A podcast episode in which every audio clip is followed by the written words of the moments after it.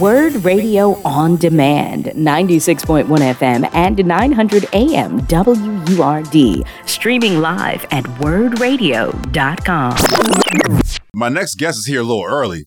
So I'm, I'm gonna bring him on because we got a lot of news to talk about. Well, Jordan, I'll make sure I'll make sure that I stay clear for the break because I'm sure this this guest will stay over for the break for us. Now, ladies and gentlemen, this is a segment that we're we're we're gonna we're testing out the title of this segment. All right, we're testing it out. We, we've already we got some Q scores already. Every time this guest comes on, people love love this guest on on, on Evening WURDs. But we need a title for the segment. I think I think for right now, we're just gonna call it critical commentary with cousin Chris. So I'm gonna I'm gonna I'm gonna welcome to the program, uh, Mr. Chris Norwood. What's up, cousin? Man, greetings and salutations to all the wonderful li- uh, listeners on WURD Radio. Hey, hey, so we've been we've been talking about a lot of there's there's a couple of of headlines I want to go through with you, but just to kind of get you up to speed with where we've been uh, at today. You know, we had uh, we had Tiffany Morel, who's an Emmy award winning uh, producer, come on and talk a little bit about Hollywood, and she talked about Origin because we're, we're, we're hoping to do some programming around the film Origin, and and she talked about you know the Oscars and all. So great conversation, and then we had uh, uh, Dr. Bobby on talking a little bit about, ah. about, about about some oral health issues, and we got into a conversation about about you know, and I I don't want to reduce it to like optimist versus pessimist, but that's kind of where the conversation is because I was remarking about Candy's kind of optimistic outlook on life and her having gone through a lot of things because you have also gone through a lot of things in your life, you know, especially when you were younger. And I just wonder what your thoughts are about. I mean, I don't know if you categorize yourself as an optimist or pessimist, but I wonder w- what your thoughts are about that discussion in general. Um, well, I think that, um, I do believe that, you know, one thing you always, there's a lot of things in this world that you cannot control. Hmm. Most things you cannot control. Hmm. And so, but the things that you can control is your approach and your attitude towards life. Hmm.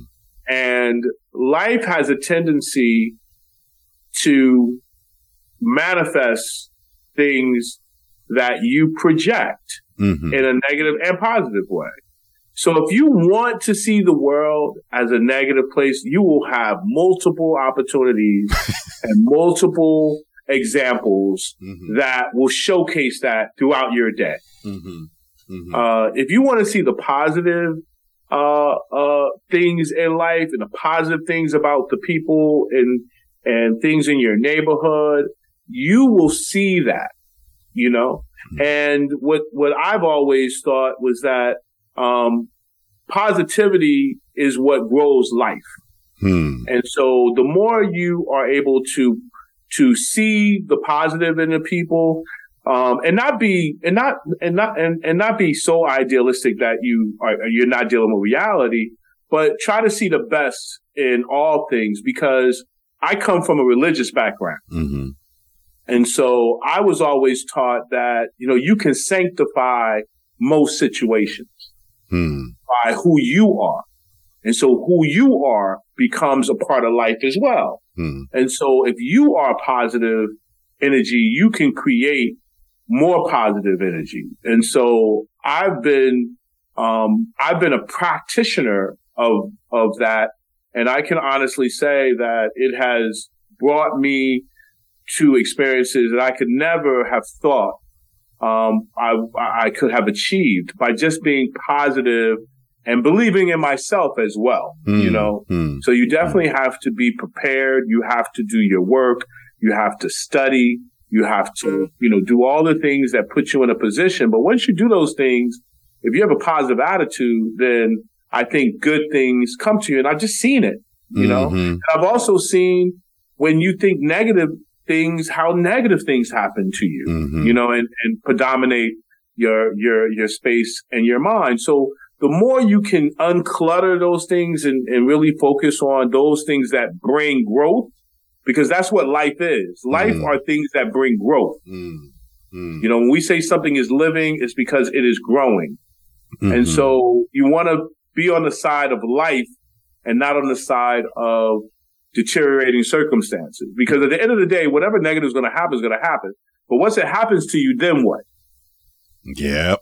So, you know, Yep. you're going to have to find positivity or else you're continually going to be digging a ditch. That's right. How do you get back up? How do you recover? How do you respond? That's always for me. It's all in my life. That's always what it is. Some things going to happen to you. Oh, yeah. Yeah. Right. And, and, and the great Booker T. Washington, you know, uh, I paraphrase him is that you don't judge somebody. Well, I think Martin King paraphrased him as well. You don't judge somebody in times of, of, you know, wealth and greatness and, and, and when everything is great around them. You judge people by what they do when things are really messed up. Mm. That's when you see what's really truly in your heart. That's Mm. what you really see what truly you are made of. And so, um, you know, positive to me is mathematics as well. You know what I mean? Because positive things create more positive things. It all adds up, Mm. you know, for, for me. But I believe you, you should, you know, I, you know, I think it's, you know, it's good to practice it. Just practice it and see what happens. Right.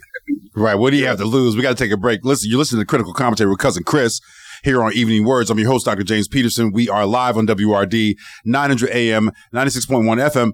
Cousin, I got to talk about a few things, but we'll take some calls as well. If you want to call in 215-634-8065, that's 215-634-8065. We'll be back after these messages. And now back to Evening WURDs with Dr. James Peterson on WURD, Progressive Black Talk Media. Welcome back to Evening WURDs. I'm your host, Dr. James Peterson. We are live on WURD 900 AM, 96.1 FM. We are in the midst of a segment called Critical Commentary with Cousin Chris.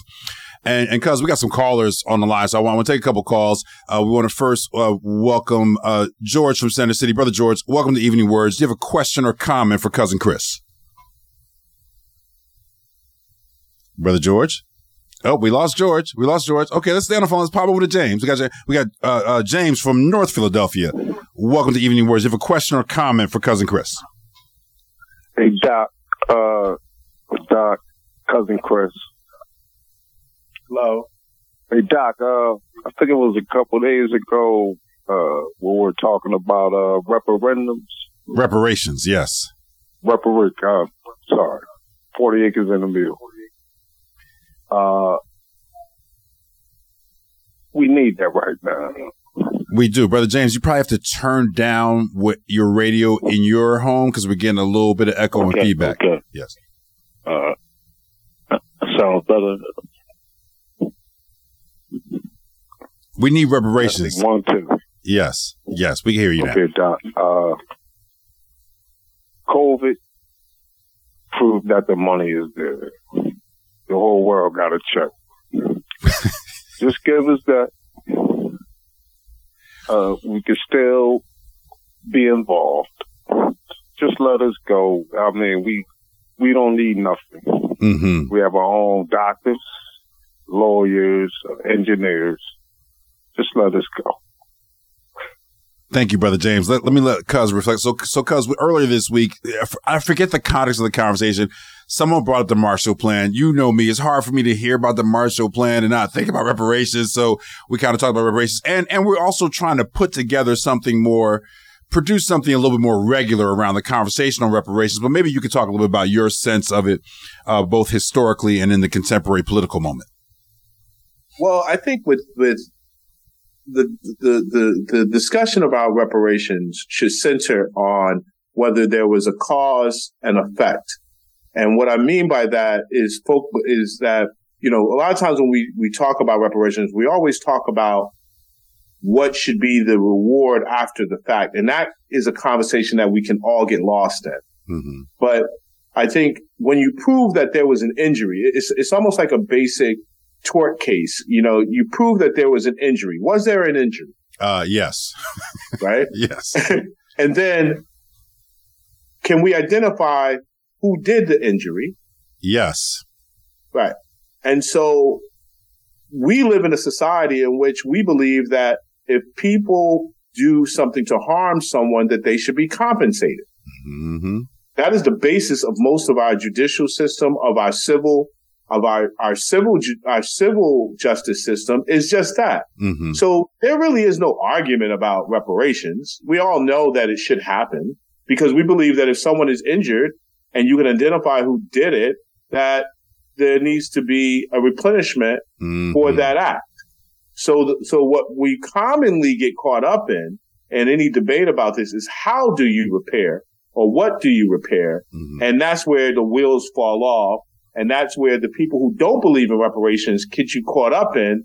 And how do you repay? And I think that that's not the discussion. We can create some of the greatest minds on this planet to figure out how to dispense, but the focus should be on the injury and the the people responsible for the for that Mhm. injury. Mhm. Um, so that that's kind of like my thing. Now, if you if you ask me how should we be paid for it, I would say that the easiest way to do that, well, not the easiest way, one of the ways to do that, to me, would be uh, in the sense of uh, uh, uh, educational expenses Mhm. for uh, anybody Mhm. who can declare that they have a certain amount of African American blood in their bodies. Mhm.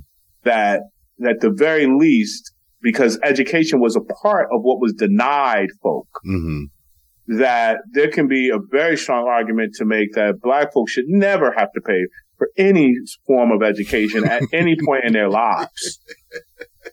Whether you are 80 year old and you want to go to the community college or you want to go to University of Pennsylvania, That's right. uh, you should not have to pay a dime.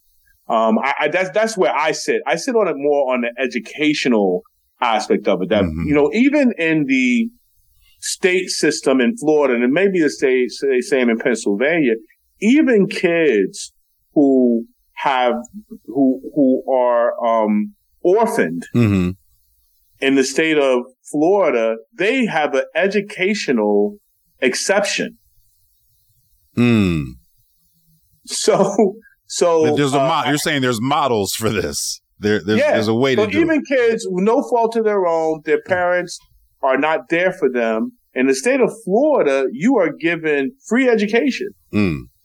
At state schools, believe- any public institutions. Yes. And I Mhm. believe many other states either have the same or something very Something similar. comparable. So Mhm. if we can provide free education, not based on income, not based on, you know, this, that, and the third, you just prove that you are, your parents are, are not, uh, in your lives. Either you've been emancipated or, or you you're an orphan, or yeah. you're an orphan or whatever. You get to go to college for free. Mm-hmm. You know what I'm saying? So I think I, I find that to be uh, a way in which to compensate for past injury. A lot of people would disagree with me. A lot of people think, oh, you know, you know, Yeah, I already paid for my education. payment. I want to check. Yeah. Yeah, yeah.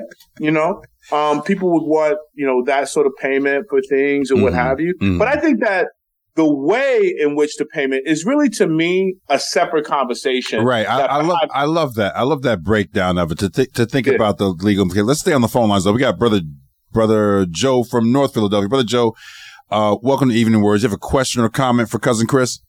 Yes, I do. I want to make a comment about, you know, hope and all of those things we were talking about, hope. Mm-hmm. Mm-hmm. But I, I want to say that while we're waiting for hope, we need to learn to uh, possess our own vessels in not so eager and anxious to get out into lasciviousness. Now, let me give you an example of what I'm talking about. If somebody comes on your station or most of these black stations, like Brother Joseph that was up there in Massachusetts, and they find a reason to, to, uh, say, I want Trump for my, my candidacy. Now, I'm not a Republican, but I got to defend myself like I am because I find a reason not to castigate individuals that, that necessarily I don't, they're not my favorite individual. Mm-hmm. But we, as black people, we're being led by the nose around that whatever this satanic, you know, uh, concupiscence tells us to do, we jump right on the bandwagon. Yes, he's the worst dog. I even heard it from you. He's the worst dog you can find. Now, well, he's going to deprive us of this and that. But like your cousin just said, when, or the, I mean, the caller before me just said, Trump, Trump sent out a check to just about everybody. Now, all of this sophisticated political system, all right, okay, okay, talk that. But the boy sent out, a, I don't mean to call him a boy, but the man sent out money to, and it, I, I don't think it's ever been sent out to black people like that. But yet, so, so I'm trying to get, to, I'm trying to get to your point, brother Joe. You, are saying that you're saying I've attacked Trump. Okay, that's fair, but you're also saying that Trump has sent money to everyone. So the point is, is that we need to learn how to possess our own vessels. I mean, there's something in, in us. There's mm-hmm. something important in us. Mm-hmm. There, a vessel is something that you carry cargo in. And we need to learn to possess our own vessels in a, in, in a, shall we say, use the word your brother just, your cousin spoke, sanctified way. Mm-hmm. In a sanctified way. This is what's holding us back. We, we, uh, we, we want to jump on and with this seriousness, we so eager and quick to call somebody the boogeyman or whatever. And I think we need to learn to sanctify our own vessels in in a in a presentable I a got it, brother Joe. Let's let, in a 360 degree type of vision. Got it. Um, let's let's let's have cousin Chris uh, comment and respond because I'm not sure exactly what's all there, but but but feel free to respond.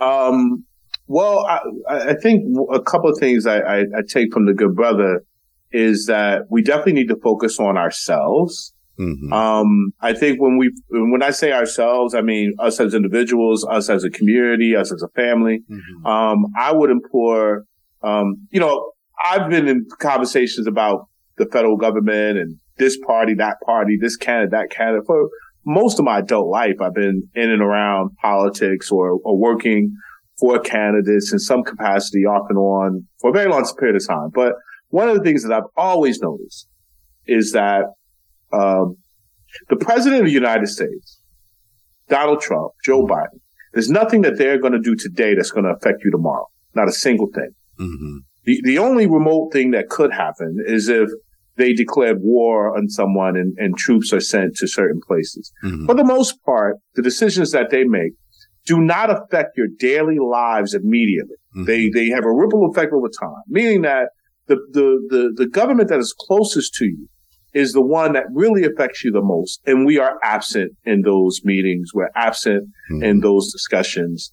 And the the the the, the media uh, focuses on these national yep. uh, campaigns because there's a lot of money, there's a lot of advertising. Mm-hmm. Uh, but your local government, the local things that are happening on your block are not on the news, and we need to control that. And so we need to make a stand that our, on our own communities as to what we want to see and how we want to deal with folks. So I, I, I, I agree with your caller in a sense that we have to control our own vessels. Mm-hmm. So that vessel is called your block. Mm. What's happening on your block? Are we engaged in in in what's happening on our very block, or mm-hmm. do we mm-hmm. walk by while we see uh, misogynism? Do we walk by while we see people being abused? Mm. Do we walk by and see kids malfurnished, mal- mal- malnourished? Mm. Do we walk by and see all sorts of things on our very block and say nothing about it, but yell and scream at mm. a, a TV screen in our house when Trump says something, mm. or or Biden says something, or whomever? Mm-hmm. You know what I mean? Like we uh, need because there are people. The people are chiming in on, on the Facebook thing. Say, hey, uh, Biden, the Biden Harris administration forgave my student loans, or now that's now that's for sure. that's for sure. Yes, that, that's that's direct impact. He, wrote a check for a lot of people. You know what I'm saying? Yeah, and just to be clear, it's not that it's not that Trump wrote a check or Bush wrote a check. Those are actually tax dollars, right? You know what I mean? Those are those are you know because. And here's the thing that's interesting to me because a lot of people talk about, and I've I'm guilty of this too. I've talked about loan forgiveness and things like that. I don't hear enough people talking about the child tax credit, which is which went away, and and like it's literally a, a, it's something that lifts children out of poverty, but it's it doesn't it doesn't register in our minds like a, a tax rebate check or a check in the mail signed by a president. Well, I mean, the same arguments, James, people will make for uh, a tax credit or or because a tax credit is nothing but a government handout. Let's be clear. Mhm. In another in another nomenclature, Right. You know what I'm saying? Right. A child, the child tax credit is nothing but government saying, you know, you keep that money. It's a, it's a, it's a, it's almost like an entitlement, like a regular entitlement. Right. But we don't talk about when it comes to the forgiveness of student debt. What is that doing for the economy? It drives the economy. It helps the Oh economy my for God, sure. it's doing the same thing that the other side says that a that a reduction in taxes is doing the so-called wealthy. They're able to invest more. and, Well, and listen, you could. you there's a lot of great math paying here. that thousand dollar a month. Right. You know, I'm sure, and you've done that faithfully. You know, over a period, you're not just wasting that thousand dollars. You're That's right. thinking, well, shoot, man, maybe I might. I've been thinking about starting this business. Maybe, That's right. maybe I will now because I'm spending 12,000, 20,000, 30,000, 40,000 in payments. Uh, and now that's money I could invest in something. That's right. You know what I'm saying? That's right. So- I, I, Sure. I, this is no one is connecting these dots, cuz. So I'm glad you did. But that 137 billion dollars forgiven in student debt is at least one of the pillars in this so-called successful economy. It's at least one of the pillars. Oh, absolutely. And when you start talking about middle class yes. or, or even lower class or working class, I mean, the people who have to pay these loans, the people are paying these loans are the middle class. right. They spend their disposable income. Yeah, the wealthy paid that that that college tuition in a check. Bang, here you go. Right. You know what I mean? It's it's the middle class and the working class that had to take them loans just to just to just to be educated enough to get out of That, the hood that- a little that's bit or facts. better themselves a little bit. So that loan forgiveness that the Biden Harris administration, that is a hundred and whatever billion dollars in people's pockets. Correct. You know what I'm Correct. saying? Look, we got to take a quick break because I need you for one more second because we didn't even talk about our headlines yet. I need you Oh yeah, we got to talk I need you for one more second. You're listening to Evening WURDs. We're doing critical commentary with cousin Chris. I'm your host, Dr. James Peterson. We are live on WURD, 900 AM, 96.1 FM. We'll be back after these messages. Where's the professor? Microphone check, one, two, here we go. And now back to Evening WURDs with Dr. James Peterson on WURD, Progressive Black Talk Media. Welcome back to Evening WURDs. We're doing critical commentary with cousin Chris. I'm your host, Dr. James Peterson. We're live on WURD, 900 AM, 96.1 FM. Chris, one of the headlines that I think I would like for you to unpack because I think it has a lot of complexities around states' rights and the history of the Confederacy versus federalism, things like that, is the whole issue on the border around razor wire. Now, I just, at first, I want to be clear that the use of razor wire along the southern border of the United States is inhumane. It's been maiming and unfortunately has taken the lives of some people. And the U- the U.S. Supreme Court made a decision, intervention, and and essentially um, um, uh, tried to force the state of Texas to remove, and in fact, I think federal agents began to remove that. Uh, Governor Abbott is going is trying to stand pat on that, and there are other governors around the country who are standing in solidarity with him, rebuking the Supreme Court decision. Um, and wanted to keep that razor wire up. And I, I, maybe it's not a states' right issue, cuz, but that's the way it it came across to me when I was when I was looking at the stories about this particular topic. But I'm curious as what you think. I mean, obviously, immigration and, and anti-immigration sentiments is going to be a part of this presidential election cycle. Um, and it looks like this is gonna this is one of the flashpoints early on early on in in in in, in the campaign season. So broadly speaking, James, this whole conversation about states playing a role in federal immigration uh, policy is uh, an issue that our courts, I believe, over you know hundreds of years now, have ruled that that's a it's a federal issue, Mm-hmm. and I think ultimately the court will find some uh, some some uh, analytic in their final decision regarding regarding that. Mm-hmm. Um, now, in the issue of this particular, in this, this, the situation that's happening currently in Texas, there's a, there's a certain nuance to this that's a little bit different though, Mm-hmm. because the state is actually putting razor wire on private property. Mm.